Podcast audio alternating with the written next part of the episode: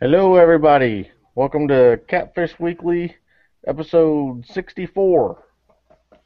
We're talking about flatheads and not Lyle. Well, thanks. but uh, we'll, we'll be talking a little bit about, uh, you know, it's about that time of the year, um, what we do, where we're targeting them, um, kind of bait we use, if, rigs that we use, you know, changing it up a little bit. Uh, if we do anything different for, for targeting flatheads, um, maybe even talk about where some of the better places in the in the areas that we fish that have flatheads. So, um, welcome everybody. I know it's a little bit of a slow start right now. Hopefully, it picks up in the chat. But if you guys have any questions or you want to talk about anything with the flatheads or anything else, uh, just go ahead and post it up, and we'll get to talking about it. But uh, right now, I'll go ahead and throw it over to Chuck and let him get us uh, get us rolling. Chuck.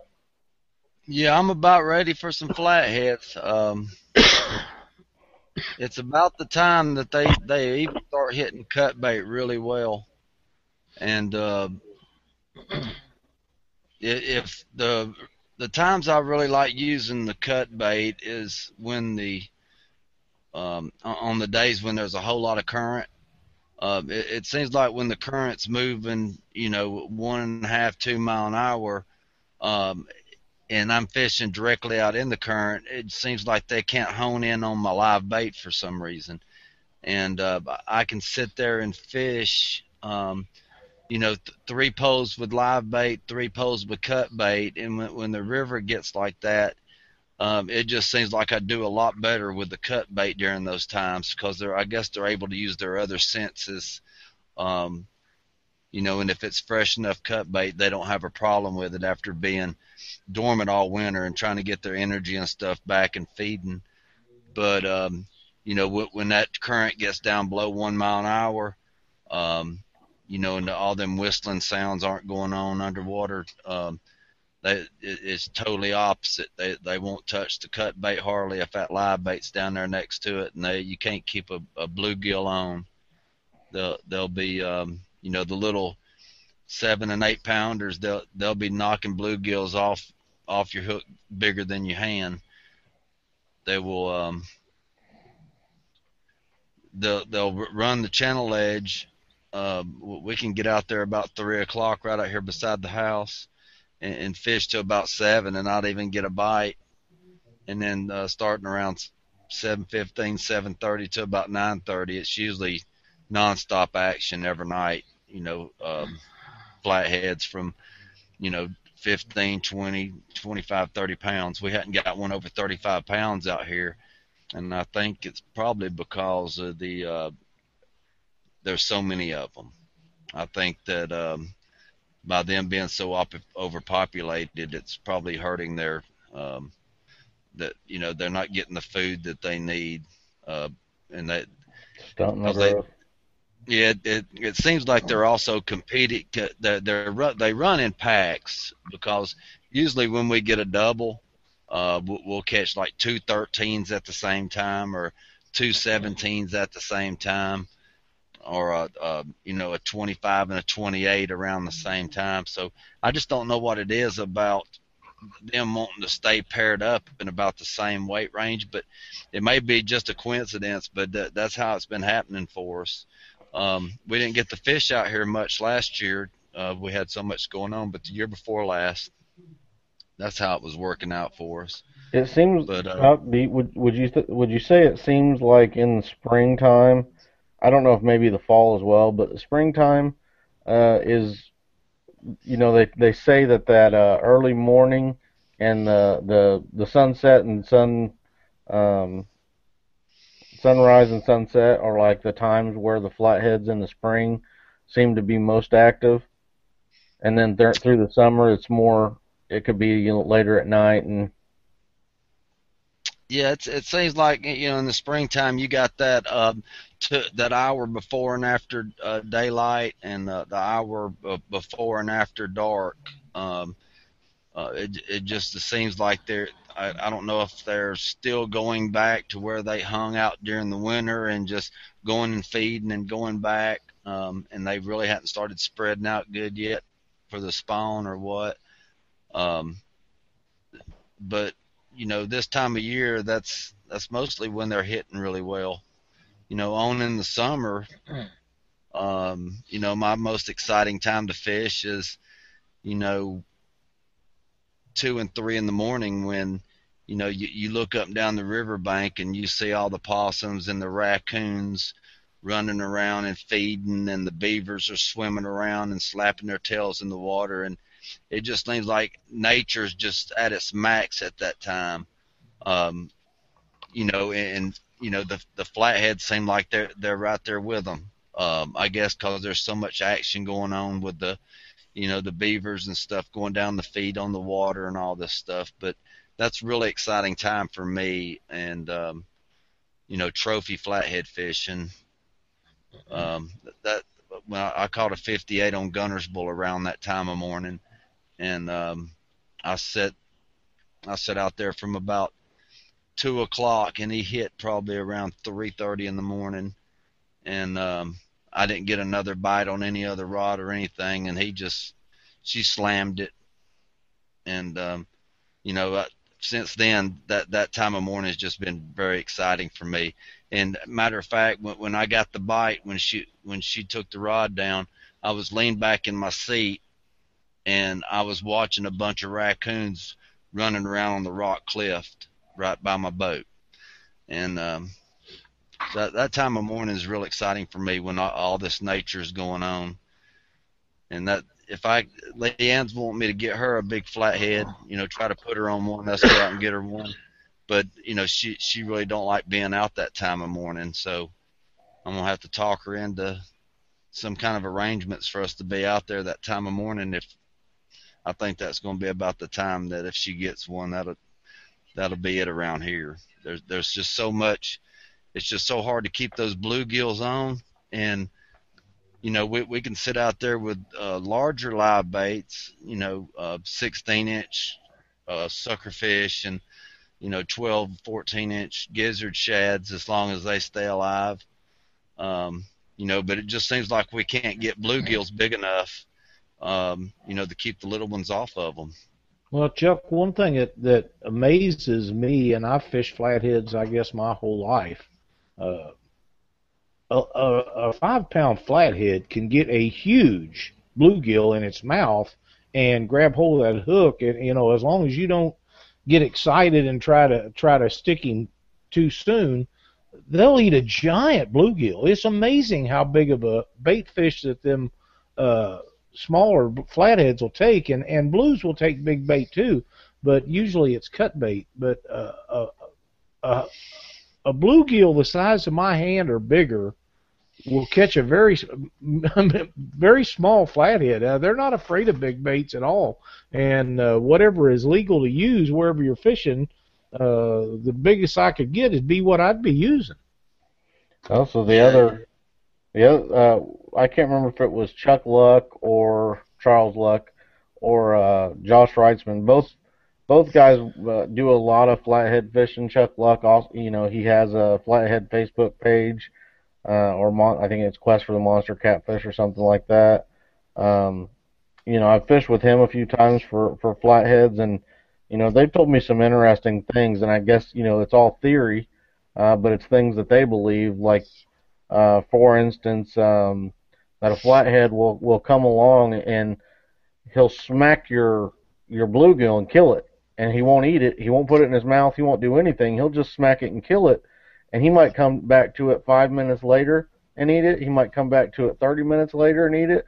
And he might sit there with it in his mouth. He might not swallow it and take off running. He might smack it, you know, come back later and just sit there with it in his mouth. And and uh, they told me uh, if I guess you'll see a little bit of action in, in your rod tip and stuff when he does that, but you know it won't be uh, what you're used to as a bite or anything. And and one of the tricks that they showed me was that uh, if they think that uh, flathead is sitting there with that bait in its mouth, what they'll do is they'll actually take their their line and just wiggle it a little bit, almost to give that fish a feel as if it's wiggling in its mouth, and it might uh, trigger that flathead to take off and, and bite down harder on that bait. And um, that that was just one of the things that they they had told me and I found interesting and and you know basically you got to you know if you if you see that little bit of action you get you know what what looks like might have been a hit or something a lot of people want to check their bait or reel it up you know and and or or try to set a hook real hard you know and and that that flathead might have just came by and just smacked him and killed him. He might not have it in his mouth. He might not be doing anything. You just have to be patient and give it a little while well, flatheads are notorious for for that, and and I would agree with that. I honestly think that if you put a bait near a flathead, especially in a brush pile or around a, a, a rock pile or a log or wherever they're just sitting there, I, honestly believe they come out there just to kill it. They may not. They may just kill it and leave it. yeah Uh, but they're they're going to kill anything that's around them. They're extremely aggressive, and, and the only time that I know of that they're not is in the winter time. But uh, other than that, they'll they'll uh, they'll manhandle bait and, and big bait. I mean, it they just it, they don't seem to matter how big they are. They'll they'll kill them, and maybe they'll eat them, maybe they won't. Doesn't make any difference. But they're going to kill whatever's around them.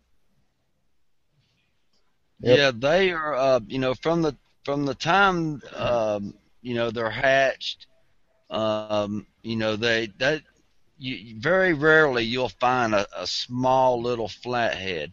All the times that you've thrown a net, uh, I can I can probably count on one hand how many uh, flatheads I've ever seen under ten inches long. Um, that they live up in them mud banks. They live up in them in the riprap, up in the small cracks, and they're at at that time they're also ultimate predators. They're in there chasing minnows, crawfish. Um, you know, from the time they're born, that they are just killing things, eating live bait. So Absolutely, they they just they, they'll take anything, and and uh, you know I've seen them chase snakes. Uh, you know, next to a bank, a four or five pound flathead will chase a snake, and and, and if they catch it, it's gone. I mean, it, they don't care. Yeah, I've seen uh, you know stuff get hit by the bank and stuff. Uh, never know what's what hit. Um, you know, but w- we've heard um, about ducks. Um, you know, pretty good sized ducks um, and coots being hit.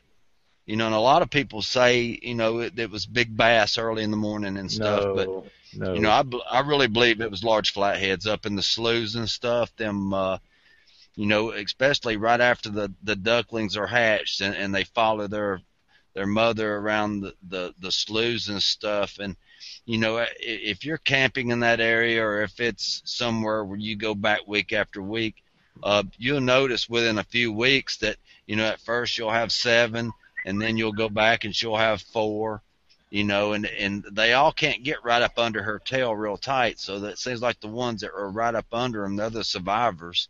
The ones that have to string back behind her, they're the ones that get picked off one at a time.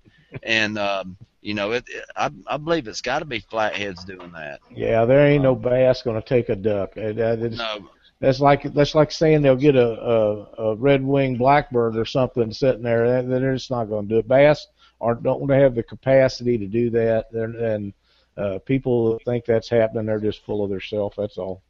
Yeah, and, and you know, you talk to these bass guys. There's lots, I mean, lots of bass guys around here, and you know, they have total respect for these flatheads because they'll get out with these, um, with these crank baits and stuff, and and them big flatheads, 20 and 30 pounds, a hit them, and um, you know, it, it gives them a good ride. And you know, I've talked to a few, and they love the fight and love catching them, unless it's during a tournament. Um, you know, for one, they you know they want to fight them and get their uh, seven or eight dollar crankbait back. You know, but the, you know they're wasting tournament time by fighting the fish during the tournament.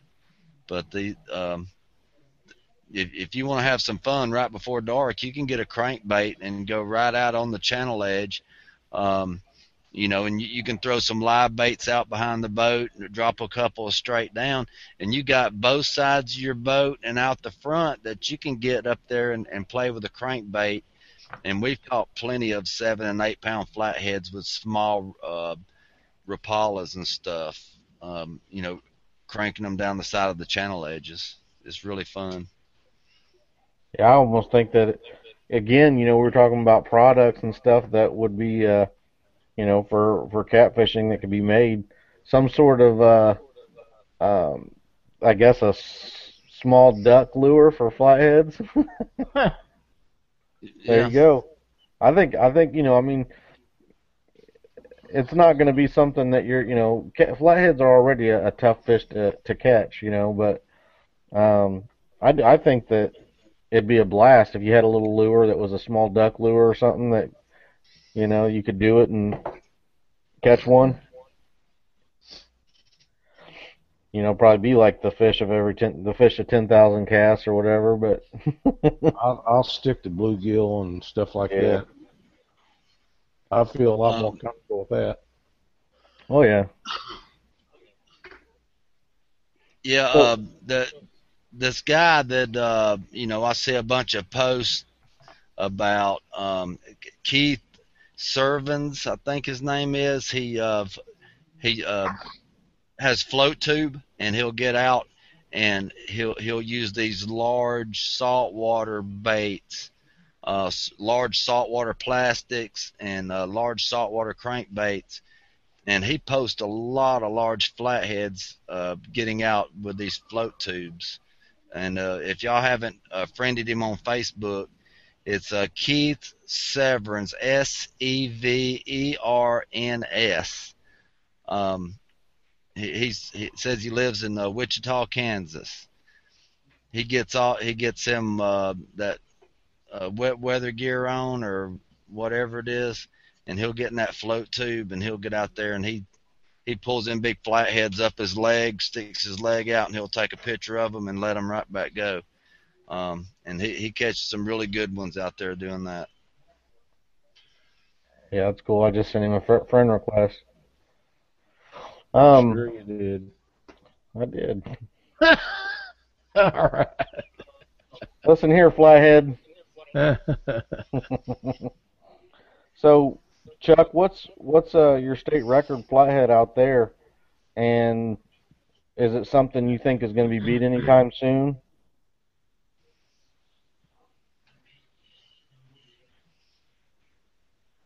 You broke up. I didn't hear you. I said, I said, what's your state record flathead, and is it something that- you think is is going to be beatable anytime? Yes, it, it, it's very beatable. Uh, it- it's 80 pounds, and it's from uh, down around the, I guess, the Selma area on the Alabama River. Um, it- it's more of the, uh, you know, the southern Alabama. Um, yeah, it, it's very beatable. Um, you know, we, you know, Jason Bridges, he he caught one a few years ago that was right at 70, and it's been released. Um, you know, so uh, it's probably well over 80 now, and you know, no telling how many have been actually caught, and um, you know, people never knew what they had on their rod. Yeah. You know, and, and you know now more and more people are getting the equipment to actually, you know, get these large fish in the boat um, or to the bank. Um, so you know, more more and more bigger fish are going to be getting caught. Would you say that uh, Wheeler is is going to be the spot, or is it going to be um, Guntersville, or where where do you think the next state record, or or some real qual? Where are some quality places that you go to for flatheads? Uh, well, I mean, the Alabama River is one is an excellent place. There's lots of uh, 60s and 70s caught. Um, and, you know, it, that river's full of you know nice bait fish. Um, it, it's one of the places that uh, also holds skipjack, kind of like the Warrior River does. Uh, that they have passable locks uh, and stuff where, uh, you know, they're able to get skipjack all the way up to the uh, Jordan Dam at the end of the Coosa River there. Um, you know, it, it's just hard to say.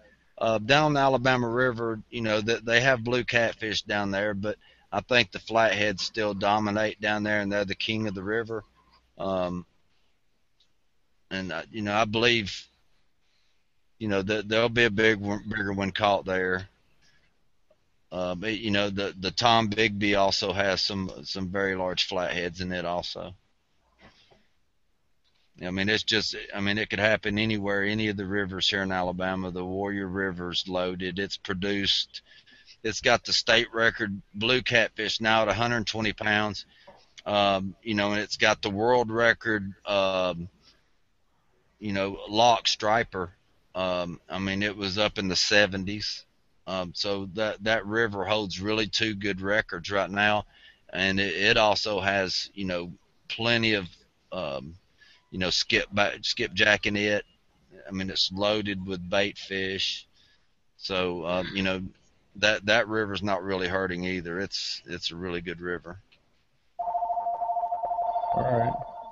You got anything else? Uh, the, yeah, yeah. The uh, the Alabama Catfish Trail will be hitting it the the beginning of next month also. Um, you know, and that that's where the the record blue came from. Um, and there, there's some really good fish up there. So that that would be a good, you know, um, a good lake if somebody wanted to travel and participate in a, a really good event.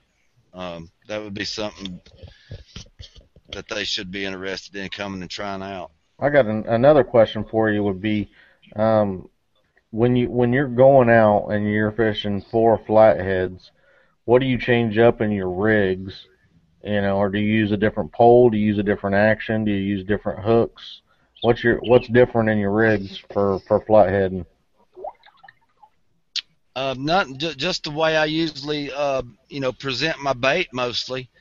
Um, you know, I, will still either use, um, you know, no roll sinkers or either bank sinkers on a sinker slide, which they're, both going to uh, work the same way. Um, you know, it, it just depends on, uh, you know, what type of current that I have on how I'm going to hook my bait. But I still use the very same uh, Eagle Claw L2022 hooks. Um, you know, it just depends on, uh, you know, if it's heavy current, I'm gonna hook them uh, forward so that so when the uh, that they'll be facing the current and the current won't be going through their gills backwards. Um, you know, and they seem to stay alive and, and more, you know, fight and put more vibration up that way. If the if the current's pretty mild, a moderate current, um, you know, I'll hook them um, in, the tail, but from underneath. Um, so so when they're swimming up, uh, that it don't it don't try to flip them over or anything. Um, you know, so there's it just depends on mostly the current. If I'm fishing the river or the lake, I use the I use the same equipment, you know, the same line. It just you know, just depends on what bait and and what the current's like is how I hook them and stuff. It's the only difference. Hmm. Okay. Um, what about you, Lyle? Do you do well, much flatheading? I I love to catch flatheads. Uh, if you're tournament fishing, your chances of, of getting enough uh, flatheads in the boat in our area uh, is is slim to win a tournament. The blues, uh, there's just so many more blues, or the blues are easier to catch, or something. I'm not sure what the deal is, but uh, flatheads are the king of catfish. That that's just the way it is. They're the most aggressive uh, day in and day out. Now, on any given day, you get a hundred pound blue that it's kind of hard to top that. But as a rule, flathead is very aggressive, and like I say, we was talking a while ago, they, they'll just go out and kill something to be killing it, not necessarily going to eat it. Uh, they are, for the most part, dormant in the wintertime, so nobody really fishes them around here because it gets so cold.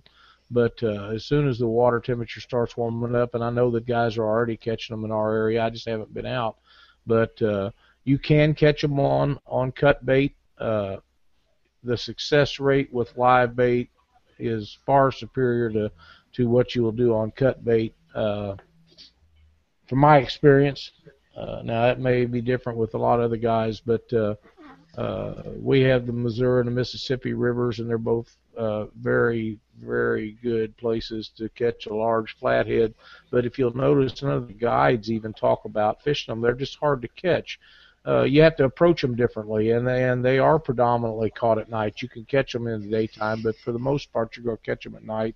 If you get a good cloudy day when the sun's not going to be out and uh, the pressure's right and everything, and you you're liable to catch a good one. But for the most part, my favorite way to set up on them is is either uh, in a river bend where there's some deep water close by, and a big brush pile or log jam or a rock pile or something I know that's got a steep uh, a bank or a flat on the side of it, where uh, at the end of it somewhere has uh, uh, deep water where they can get away. They they use that for an escape, but uh, they'll they'll just run up along in banks and they'll be looking for stuff they can pick off. And bluegill is one of their their best things. So that's that's mainly what I use. Uh, works works well for me. We've also I, my biggest flathead come from below the Clarksville Dam on the Mississippi River. Uh, Cindy and I was out there one night, and it was really late. I'm thinking around 11:30 or maybe later, and um, we fishing for blues, and uh, I had brought some live bait, and I threw a, a bluegill on there about four and a half, five inches long. Uh, line went slack, and I started reeling it up, and I like to never caught up with the old gal, but she was a giant, and uh, uh, it, it was a great fight the thing about them is once you get them to the top, most of the time the fish that I catch of any size, when they see that boat at the top of the water, they'll take you right back down. I mean, they're just they like it down deep, and it's hard to get them off the bottom sometimes. But uh, and as far as equipment, um, if I'm fishing where there's going to be a lot of brush or log jams and structure and stuff, I'll usually use a heavier rod uh, I'll still use my 80 or 100 pound braid. I just after going to braid there, there's never any way I'll ever go back to monofilament. I mean, I just I don't even want it in a boat. Uh, I don't know how people fished without braid all them years after using it, but uh, that's that's the way I feel about it. And when you when you get a stiff, uh, a heavy action rod, uh, extra heavy power rating, and he takes off on you and you lay it on him and and he's trying to get you in a brush pile. You got enough rod and enough enough stuff to keep him out of there. It, it gets pretty exciting and and business picks up pretty quick and that's what I like about them they're just they're tough fighters. Even a 5 or ten, fifteen pound flathead is is they're a bear. They they're mean. They're, they don't want to come to the boat and until you wear them down they're not going to. Yeah we've we've got a couple uh Jason Kentner said that he'll be fishing with Keith Severns on uh, the coming up weekend while he's working in Kansas, and he'll be fishing out of a kayak, and he'll be using his uh, Vibes blade baits. He catches several flatheads a year on them, vertical jig- jigging as well as casting them. Uh, Jason, if you got a link to any of those, if you could put it up for everybody, so that way they can maybe check them out and maybe give it a shot as well. Um, Jason Scott. Kintner is an animal. I mean, he'll fish anywhere, anytime. If he's not working, he's probably fishing. Oh yep. yeah, my kind of guy then. Absolutely. I tell you, I don't know if they know each other or not, but he puts me in the mind of Jason Mathena. If Jason Mathena is not working or he's not doing something with Jamie, he's in a boat someplace. He's fishing and and uh, Jason Kintner's the same way. He just you know them guys, if they ever get together tournament fish together, the rest of us are in trouble. I'm afraid. um, one other thing I'd like to mention, and I'll try to re- remember to do this at the end of the show. Rob Clodfelder uh, from Whiskerware Apparel contacted me, and they have experienced some difficulties in the printing process of the shirt. So if you placed an order with Rob or Whiskerware Apparel, don't get excited they're they're tr- getting this fixed, and they'll get your orders out just as quickly as they can. He'll be contacting you and letting you know what's going on, but don't get excited.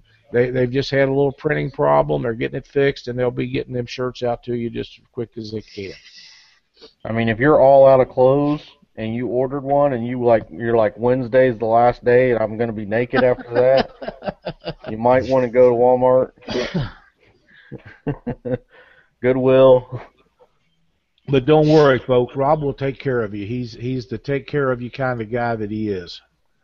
I, I did get a message on Facebook uh, from Denise and Brian. Um, they said the Kanawha River is great for flatheads on cut skipjack uh, or filleted in in May. Um, so that's something to keep in mind too. And, and around me, Um, we've got a few places: Cataract, Monroe, White River, the Ohio River. Those are all good, good flathead locations. Our, our Indiana state record flathead is 79 pounds 8 ounces. It was uh, caught in 1966, so it's it's been a long-standing record. Um, a lot of people think that it's going to be broken. They think it's going to be broken in one of those places that I just said, probably uh, like Cataract, Monroe, or the White River, uh, more so than the Ohio. But one of those uh, one of those areas down there, they're thinking that sometime soon that's going to be broken. What'd you say the record was again? 79.8 in Indiana for a flathead. And that was 1966. Wow, that's a pound less than Alabama. Yeah, it's pretty much equal, except you know there's a couple of states that have some over 100, but you know pretty much um, you know 80 pounds is about you know uh, the uh, probably maximum trophy um, you know that I've seen. I have I do know the Maumee as well. The Maumee up in northern Indiana, uh, the border between Ohio and Indiana, is also a great flathead river. I've uh, I've never fished it. It's one of the places I'd love to go and fish too, because I've heard, I've seen pictures of some giant flatheads from that area. Uh, and yeah, um, 66 to 75. Uh, Scott Woody asks uh, when the flatheads start to spawn. Um, so yeah, about 65 to 75 in that area. Um, diff- I believe different size fish will spawn. I believe the smaller fish will start spawning earlier than the larger fish. Um, at least that's what uh, another Jason told me today. So It's 67 already on my river. 67 degrees already.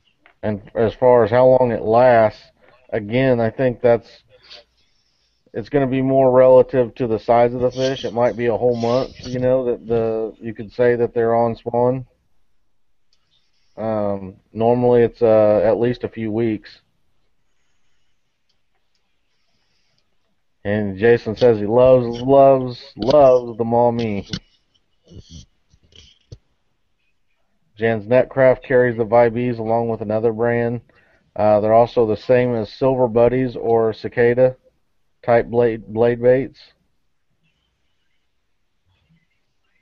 Yeah, the Glenn Simpson. Uh, it, it's a controversial controversial record because there's no no pick to prove uh, that it ever even existed and everything. And there's it is controversial for Indiana, but it's what it is. It's in the book right now, so it's there. There was one guy, I believe, a few years back that thought he had a uh, 85 pound um, flathead, but come to find out he had inaccurate scales and it was a 66 pound flathead. Ohio record flathead is 76 and a half pounds. Well, while we're while we're sitting here, um, we had uh, the contest for this week, the caption contest. We're really getting a kick out of this. It's been a fun little contest. People putting some funny little comments up.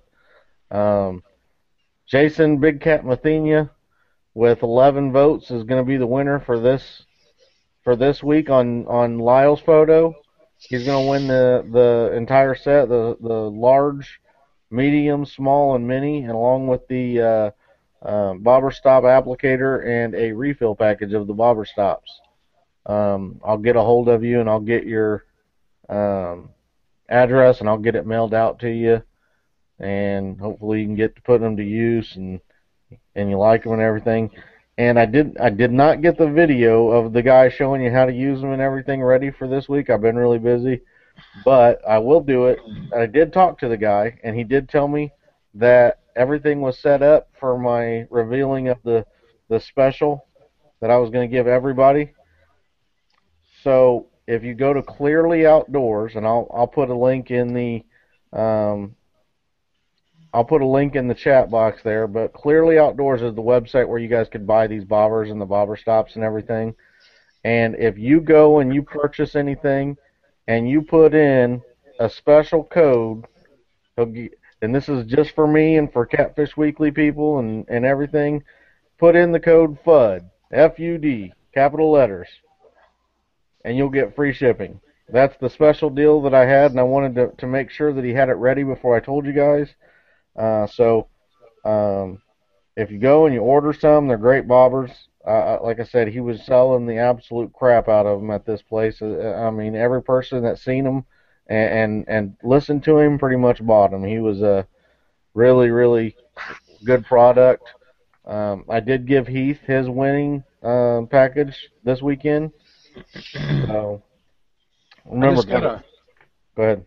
I just got a message on Facebook that somebody uh, got shut down. Will, will a couple of you guys let us know if uh, on chat if everything's still going? Uh, because I still have it up. I mean, I get, I got some from two or three minutes ago on mine. Well, I got one from just now and yeah, a minute ago. So I, I'm guessing he's just got problems. Well, he does. we know that he does. yeah, we got we got bad weather down this way also. So he he has major problems. Well, I would agree with that, but he's a really good guy. Yeah. and, and he messes with you, and that's cool too.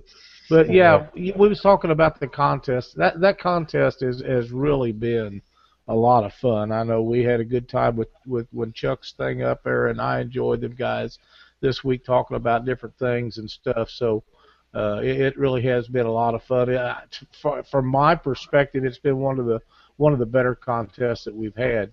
Uh, I've enjoyed it myself uh, a lot. Yeah, everybody else is going. It's just just he. So he'll have to figure that out on his own. By the way, uh, I thought I'd let you guys know that uh, on a rod and reel, Missouri's 77.8 ounces on Montrose Lake. That's uh, uh, the state record, and uh, of course, doesn't really matter to me. But the bank record is 99 pounds. If uh, anybody's interested in that, but uh, which I am not. But rod and reel 77.8, and uh, and, and there's a lot bigger flatheads than that in the waters we have. They just, for some reason, uh, that's what I'm saying. When, when we talked a while ago about about uh, uh, what you use, uh, if you're going after flatheads, they're going to be in structure of some kind, and you better have the equipment to get a big fish in if you want a big fish, because they'll break you off, they'll get you into stuff and tie you up, and uh, just all kinds of stuff can happen. So you've got to be uh, set with the kind of equipment it takes to get them kind of fish in and out.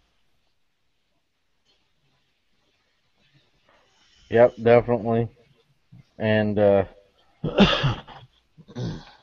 they routinely like to, to take you immediately down into things. So a lot of the people that fish for flatheads, they they really want a stiff rod that they can muscle that fish, turn it around almost immediately, and and not let them pull them underneath the structure and get them hung up because a flathead absolutely loves to do that.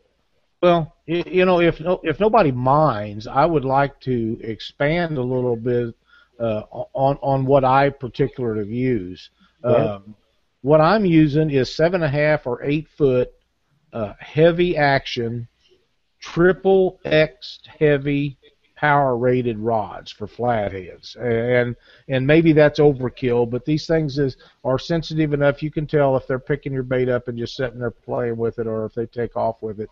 But with that seven and a half or eight foot rod if they take off to go to that brush pile with that hundred pound braid and i'm on those rods uh, when i'm flathead fishing i'm using a g30 Pflueger contender now they don't make them anymore but if you hold it uh, right up next to a a Penn uh, 320 GTI it is virtually the same. In fact, I'm sure it's the same exact thing. I mean, they're they're just that close. But you can tighten that drag down, you can put the hoe to them, and you can get them turned around uh, if you're having problems with something, that is something to that effect is what you need. Uh, 1530 line class rod that you fish channel cat with is not going to stop a 20 or 30 pound flathead. If he's taking you into the brush, you're going into the brush, whether you like it or not. You got to have the equipment to stop him. So, uh, uh, that's what I use, and, and I really like the eight footers over the seven six, just simply because it's six more inches of of of power that I can lay on his butt when if I need to. And if you don't, you, you know, you don't have to use all that because the first the first third of the rod blank is not uh, is not really terribly terribly stiff. I mean, it's not like a uh, a bumping rod or a drifting rod or something like that, but uh, they're they're pretty they're horsey. I mean, if he takes off on you, you can't stop it. It ain't because you won't have enough rod and stuff. It it'll be because you ain't got enough uh, stuff in your rompers to turn him around. All I know is Lyleson sent me the stiffest rod I've ever seen. That's what that is. That's a 4060 heavy action. Yeah. So uh, the stiffer the better, Justin. yeah, uh, the flatheads, uh, you know, they they cannot stand light, um, any any sort of light at night.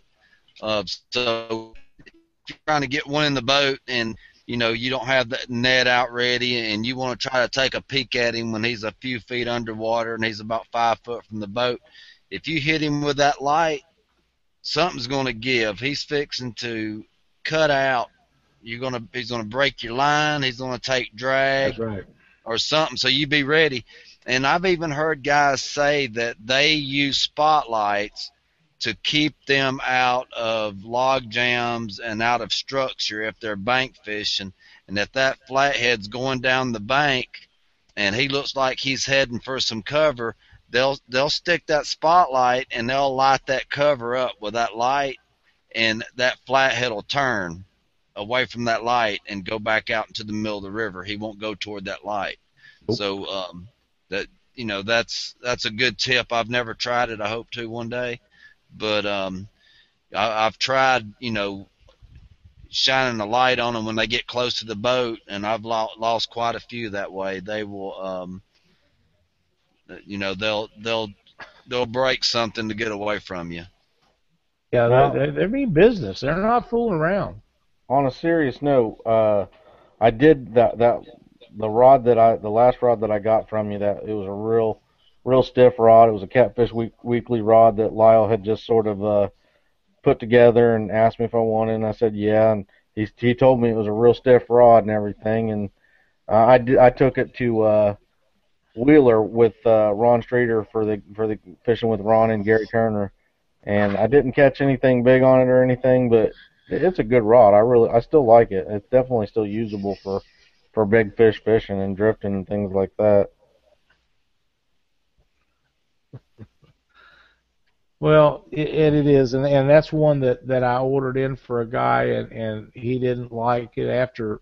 Well, he didn't even get it. He never was sent, but he decided he wanted to go a different way, and I just built him a different rod, and that was sitting here wrapped. It just didn't have a decal on it. I thought, well, you know, it was yellow, and I try not to do them if I can keep from it. But uh, you know, I, I thought that with that Catfish Weekly decal on, it looked pretty nice. well, Kentner says that he loves hitting a flathead with a spotlight, while uh, his friends reeling it in. he gets he gets called all kinds of names not not appropriate for repeating. I'm pretty sure that's right. You know, I, one of the cool things about a flathead too is the way they hit, and I've only had one flathead hit differently, and it was actually the flathead my wife caught. But they hit so slow and methodical. It's not. It's almost as if a log is just rolling down the river and grabs your line and just starts pulling your pole. You know, I mean, they don't normally take it and just go screaming anywhere. Uh, they're so, I guess they're so confident and and so dominant in an area they don't ever really feel threatened or anything, and they're not skittish or something. Uh, I guess except for by the light maybe. But yeah, I mean the I, the last flathead that I caught, good decent sized flathead, it was about a I want to say a 25 or so pound flathead my wife caught. I thought it was a gar. We were on the Ohio River and we had clickers on and and uh, I had actually anchored up on the upriver side of a, a parked barge and we were throwing underneath the barge and I threw one bait way up on the corner of it, actually not underneath it, but more on the side of it. And that rod just like, you know, like a gar when a gar hits your line uh, with a clicker on, it's just more of a zzz, and it it did that, and I told her, I said, you got a gar on, and uh, you know, she she reeled it in, and we got it up to the side of the boat, and, and as soon as it sees the side of the boat, like Lyle said, every flathead ever, as soon as it gets to the top of the water, it's like nope, and that was when the fight is normally on, and uh, yeah, it ended up being about a 25 pound flathead, and it just was really shocking. It's the only flathead I've ever caught that that hit like that, as compared to the slow, you know, drag down. Well, like I say, the the best one I ever caught, he just the line got slack, and I didn't think I was ever going to catch up to it. When I did, it was directly under the boat, and it was headed down the river. We was below the dam, and uh, I I throw this uh, five inch bluegill or whatever it was up in the the eddy where the the current is slack, and I guess it was just waiting up there for because it wasn't very long, and it just took off. And I I thought maybe the sinker had moved, and I started reeling it up, and pretty soon I couldn't catch up with it. So now I'm in panic mode, you know, and uh, I get caught up with it, and then I can't lift it up off the bottom, and and uh, I, I don't remember now. It was around 50 or something maybe a little more of that, maybe it's a little less. We waited and took pictures of it, but I I don't remember now. But that's a couple years ago. Uh, but they're, they're blues fight extremely hard, and they use the current to their advantage, like all fish do. But uh, when you're when you got one that is is stone cold down on the bottom and you can't lift it up, most of the time it will be a big flathead. Most of the time. Yeah, that's um, after I caught that 58 pounder. That's when I, I I really started saving up and and trying to get better gear. Um, because I I caught him on a 5600 C4 in a uh, Ugly Stik catfish rod, one of them white ones that cost thirty dollars, uh, and um, had 17 pound Berkley big game on there. It took me 45 minutes to get him in. I was by myself, and um, I had to I had to drive him about a quarter. Uh, it's probably about a, a, a half a mile total to get pictures taken, and I would drive down the river a little bit, and I'd lift him out the side of the boat and hang on to him for a minute, and then I'd hurry and pull him back in the boat, and I'd cut out down the river a little bit more, and I'd stop and I'd put him back in the water for a little bit, and uh, I was gonna make sure he wasn't gonna die. It took me forever to get in and I done called the campground, and everybody there was like 30 people down there waiting on me when I got there, and uh, they thought I was bull crapping because I hadn't showed up yet. And uh, when when I got there, I was, but I was so nervous, man, because I'd seen him probably three or four times, and every time I'd get him close to the boat, he would about spool me. And uh, you know them them fifty them fifty six I mean them uh, five thousand series they they don't have a whole lot of line capacity on them and um, you know I got down pretty close to uh, being able to see the spool a couple of times, and uh, I would catch back up with him, and I had him in open water at uh, 60. I was around 60 foot straight down, but the the ledge went up to about 12 foot in the side, and he got up in there a few times, but I thought for sure I was going to lose him. And then uh, 45 minutes later, I finally got him in the boat, and um, he was about as wore out as I was. But you know, uh, that, go ahead. That that's when I decided I needed bigger stuff, and um, I won't ever give up that uh, that combo I caught him on. I've still got uh, four of them exactly alike, but uh, I don't ever put big baits on them anymore. I was uh, up until that that one that we got below the dam. I had uh, fished Truman Lake on the Osage Arm on the of the Osage River uh, a lot. Uh, we lived in Springfield, and I'd run up there as an hour and a half drive, and I'd, I'd go up there a lot of times by myself. And it was a real rainy, cloudy day, and I'd been catching these blues just one after another. And uh, I had some live bluegill, and actually was catching some blues on those live bluegill. And I got a really nice, and I again I, I don't remember 35, 40 or so pound fish uh, on and got her up to the boat. It was right before spawn. She's right next to the bank, and uh, she wouldn't fit in the net that I had in the boat. And I'll never forget that because when you're by yourself, you instantly go into panic mode, and uh, I'm trying to get the get the net over, and it go over her head, but it, she had her pectoral fin stuck straight out, and it wouldn't go over them. And I tried to wiggle it and couldn't get it on there, and and uh, I reached down and tried to get her by the mouth, and the hook was got me, and I said that'd be enough of that, you know. So the next thing is that I'm bouncing her with that rod up and down, and finally get the net underneath her of, of her tail and just drag her over the side to get her in the boat, but.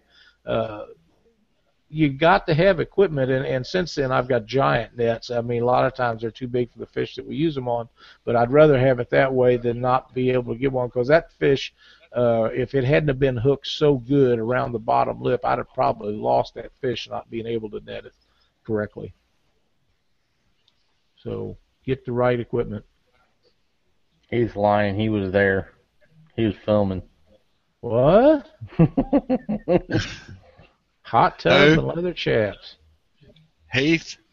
Fud, Yep. you got to tell us about this hot tub and leather. Is that the same night that you and Rob was wearing that whisker wear, the top and bottom?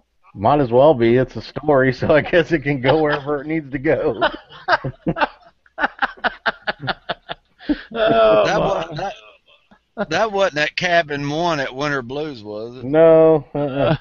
I ain't so sure. no hot tub there. Mmm. Wowza. Wowza. Yeah, I heard. I heard. I heard uh, cabin one got pretty crazy. So That's what they say. Yeah. That's what they say. I, I got something else that doesn't pertain to flatheads that I'd like to mention um, tonight, and now's probably as good a time as any. We had a tournament this past weekend, and um, Louisiana, Missouri. There's some pretty decent fish caught down there. Everybody says you can't catch big fish. Well, you can. You just got to find them. I mean, uh, we didn't find them, but uh, uh, Brad Pruitt and um, uh, lost for words here anyhow, th- they got in some really nice blues and, and stuff, and and uh, had a had a great way in. We we chose to go a different direction, uh, and we went up by the Saverton Dam, and, and I know, I know there's some guys from the Missouri Department of Conservation that watch our show. I know that. They've told me they do. So fellas, get out from your office, get in your boat, and run up to the Saverton Dam and see those nets and trot lines and all those commercial guys that are taking thousands and thousands of pounds of fish out every day. They won't even leave their nets and stuff. They're staying there 24 hours a day and checking them every hour or two and taking them over behind the L dikes and kicking out the fish they don't want and putting the rest of them in. And they take them their truck and they haul them out and they go back in a couple hours and get them again. Yeah, Josh DePriest was the other guy. Thanks, Cindy. Uh, they had a really nice way in. But you guys, that is that river is not just Illinois because they're parked on the on the Illinois bank. They're using the Missouri ramps to access that water. And you can check them and make sure we know that Illinois does it or has them guys on an honor system.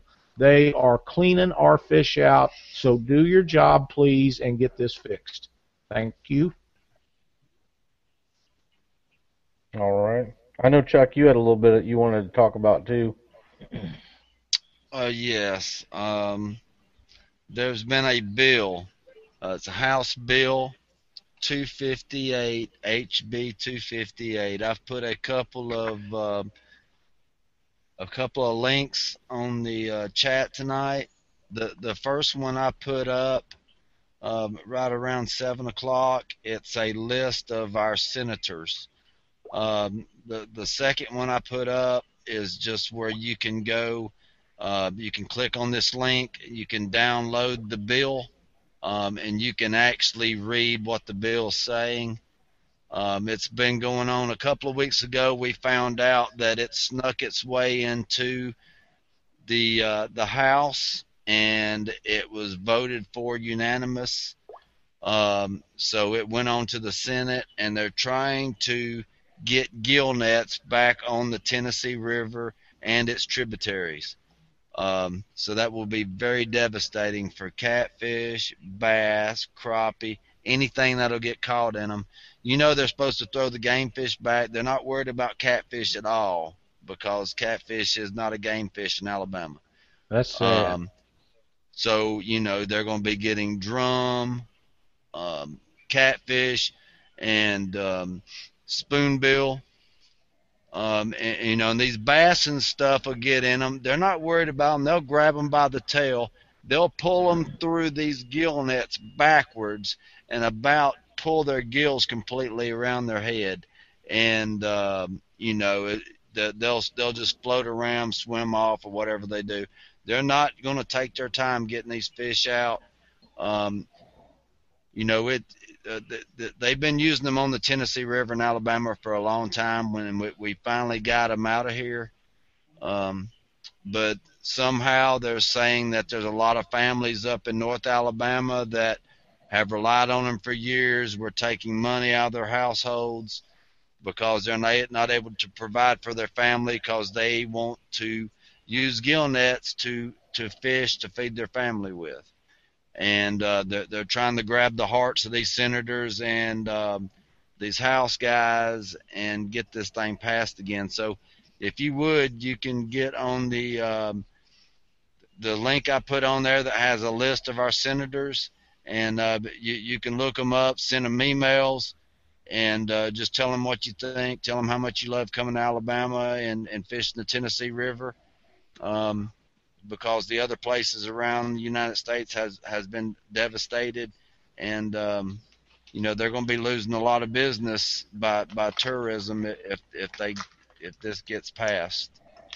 Um, well, you know, uh, not to interrupt you, Chuck, but uh, the, these guys have used gill nets and stuff on the Mississippi River for for a long time, and they have they. You're right. They do not care what kind of damage they do to what fish, whether they have to throw it back or not. And it's a shame. It's a crying shame that Alabama does not consider a catfish a game fish. It is more of a game. You're, you're not ever going to convince me, I don't care what state it's in, that a 20 pound flathead or blue is not more of a game fish than any 10 pound bass. I mean, uh, that would be it's like a gay fish. I mean, it can't fight like a catfish. A 20 pound blue go up there and have him for dinner. How can you not classify that as a game fish? I mean, that's just crazy. I mean, and what classifies a fish as a game fish is the uh, amount of anglers that are actively pursuing them on in a Missouri, basis. Catfish, in Missouri, catfish is number one fish fish for. In most states, it's in it's, the catfish is like two of the top five. The two there's two. Usually, species. they're the top three. Yeah. So I mean, it, it's it's it's always been a highly, uh, you know, targeted fish for for um, sport anglers. You know, for for sport. I mean, they're they're game fish. They're a sport fish. Um, they're they're just as much of a fight and uh, you know, or more of a fight than most any other fish out there, and you know, it, it's just more of the stereotypes. I think that has kept it down for as long as it has, and I think it's exactly starting right. to change. And when these states will say, if, if, and I don't care if it's Missouri or Alabama or Illinois or whatever it is, if they would sit back and look at the amount of revenue that they take just off of catfishing, that you know it'll be they'll be amazed at what they're losing by letting these commercial guys rape these rivers and send these fish over to these uh, I'm, I'm going to give myself in trouble here, Ben. I'm getting a little excited. These pay lakes, because uh, these ass clowns are just they're, all they're doing is killing these fish and making money off of what is belongs to the public. And I don't care what the, what it is.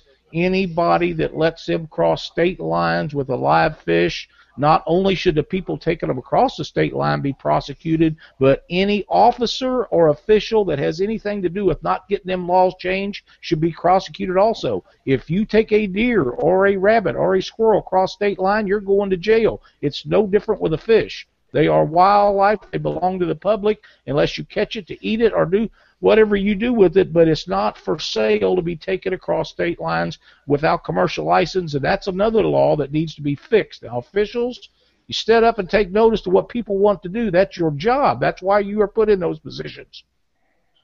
Yeah, like like we've said before, if it was deer, if it was just about any other species that has more recognition, it'd be put it'd be stopped in a heartbeat. Absolutely.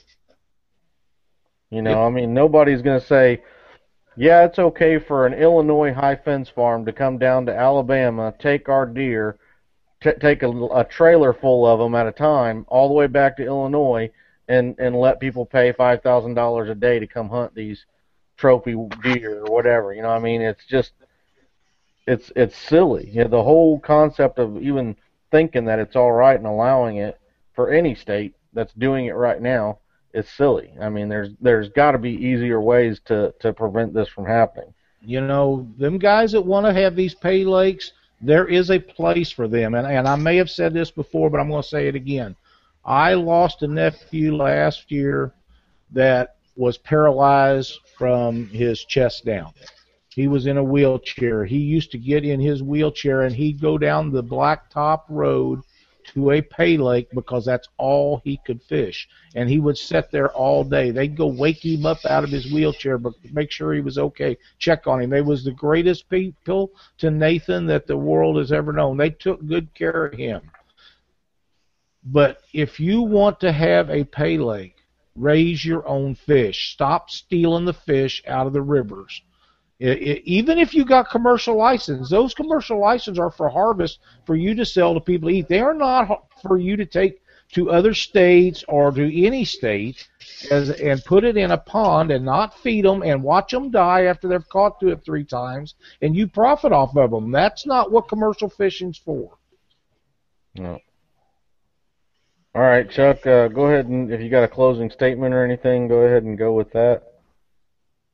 Uh, well, we got a uh, a little tournament. Uh, D- Daniel with the Alabama Catfish Trail. He's he's going to be having a tournament on May second on Bankhead.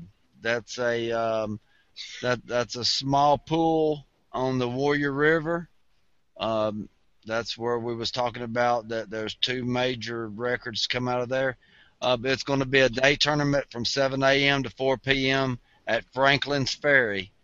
Um, so if any of y'all want to come down and fish it, um, he'll he'll be ready for you. He puts on a very good show and uh, and a very good service for us guys to fish, and um, we're trying to get more participants. So come join us, and this is a real good time.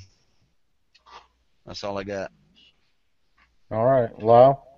Well, I, I, again, I want to congratulate Josh DePriest and Brad Pruitt on the win at Louisiana. They had some really nice fish.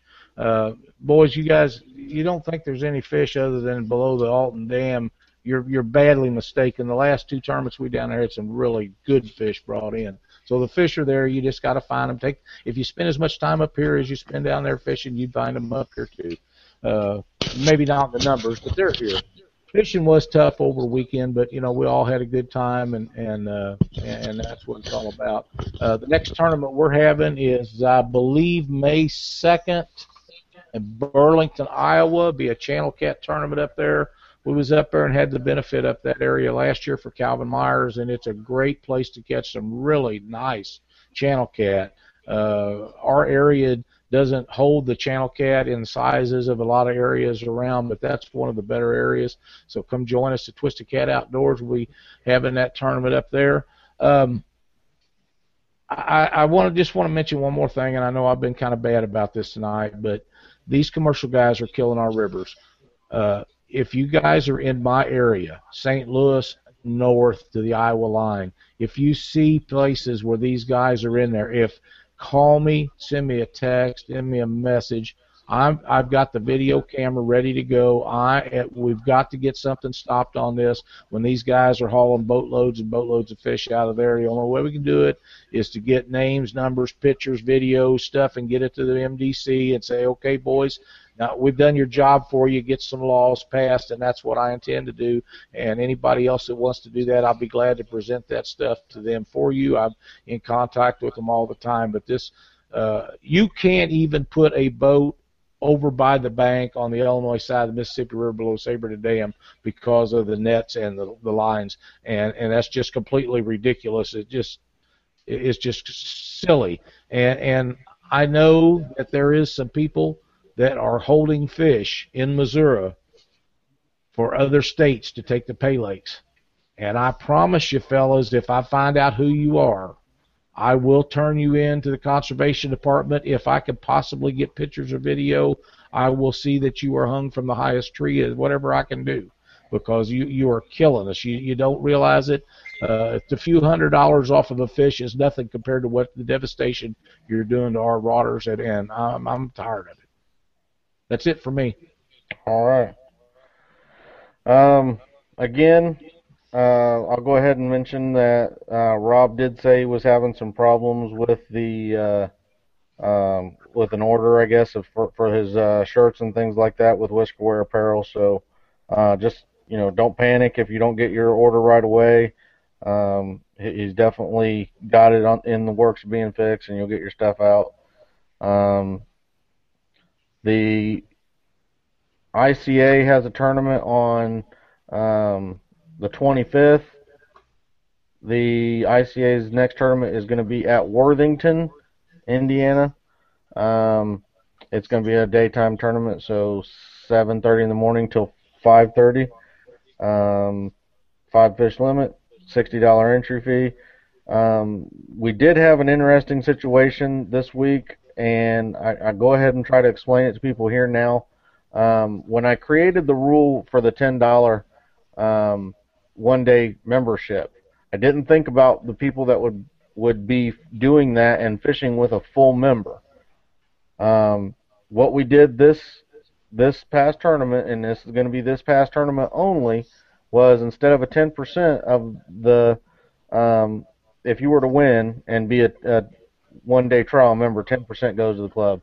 Since you had a one day member and a um, full member, we decided we'd just split that and do five percent. Nobody got into the money that was a, with a one day member, so it didn't didn't matter this week.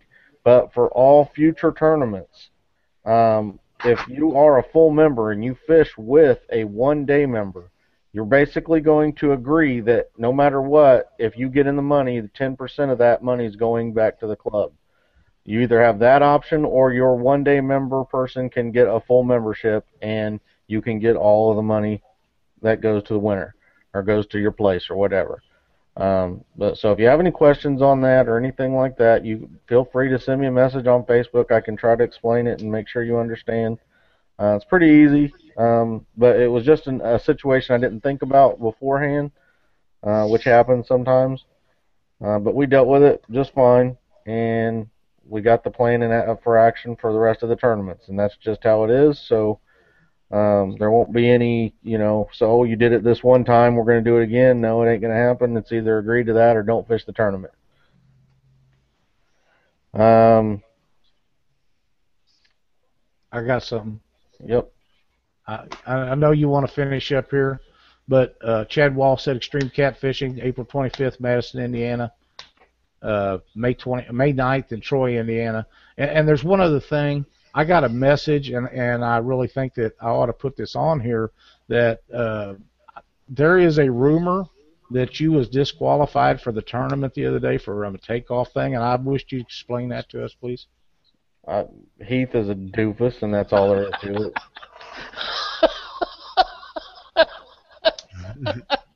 well, yeah, I don't know nothing about that. But I wasn't disqualified.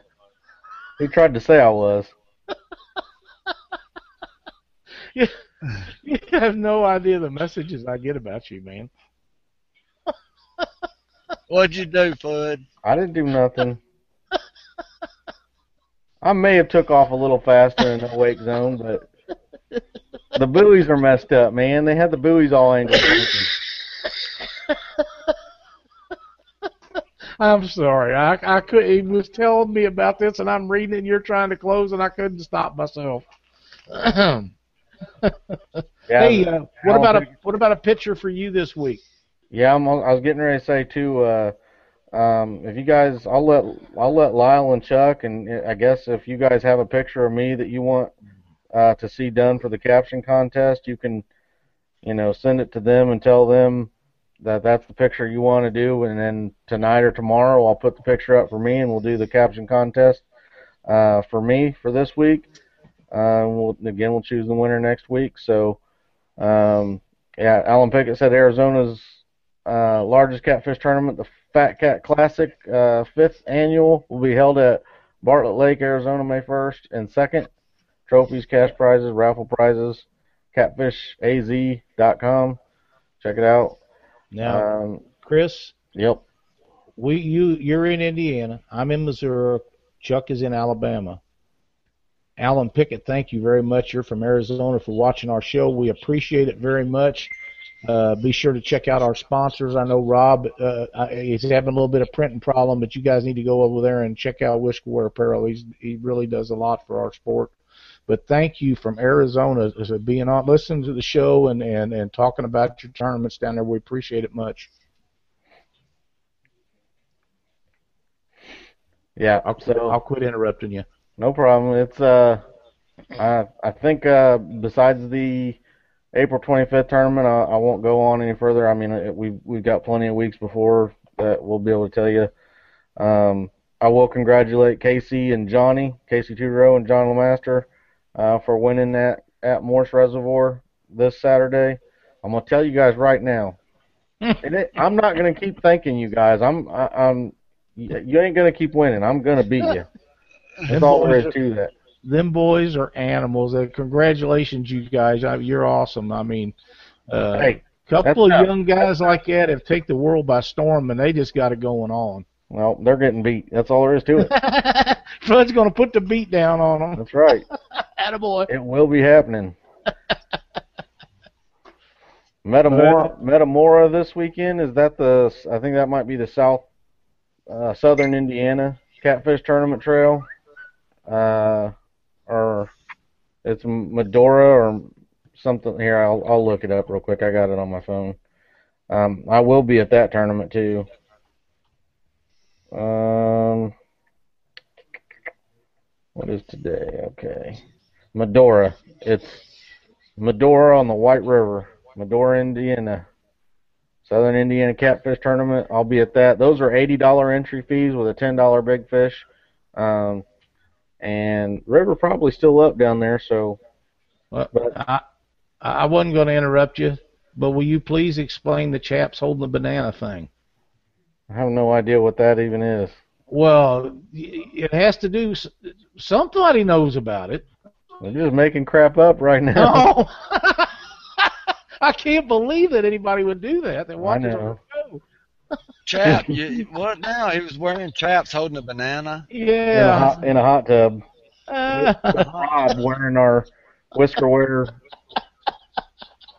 undies. Uh, Well, I, I know you won't bring one a banana in the boat, so no, well- don't leave a banana in the boat. a hot tub's not a boat, but it's still water. All right, guys. I need to go walleye fishing. I'm leaving. I'm going walleye fishing. Oh So man, what are you gonna do Gotta if they're in your spot?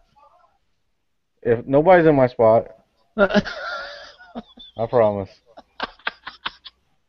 But yeah, so you guys know about the advertising. Advertising's still available. Um,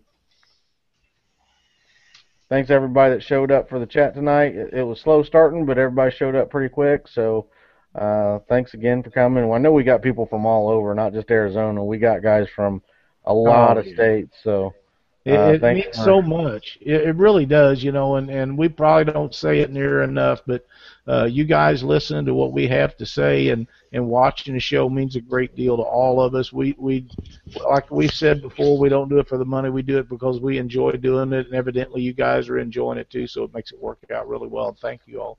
and you get and you Yeah, listen the- to us vent and, and complain about everything, and, and you're we right there with us. Yeah, and we yeah. do. The same, the same thing happened last year. With you know, it don't get dark until nine o'clock, so you know everybody's outside doing something. Don't even notice we're on. Uh, you know, but we're still here. We'll still be on until eight eight thirty. So if you come in early enough, come on in, see us. All right. Um, trying to make sure I'm not forgetting anything. I don't think I am. So, uh, see you guys next week. If you got, like I said, if you got a picture that you want them to to do the caption contest, send it to them. Um, they'll they'll let me know, and either tonight or tomorrow, I'll put a picture up of me, and you guys do the caption contest, and and uh, we'll pick a winner next week. So, until next week, everybody, stay out of my spot, unless you send me twenty dollars, then you can fish it. Or bait. Yeah, or yeah, I guess some bait. Send me moon eye. It's got to be moon eye. I want moon eye. All right. See you guys later. Stay out of my spot.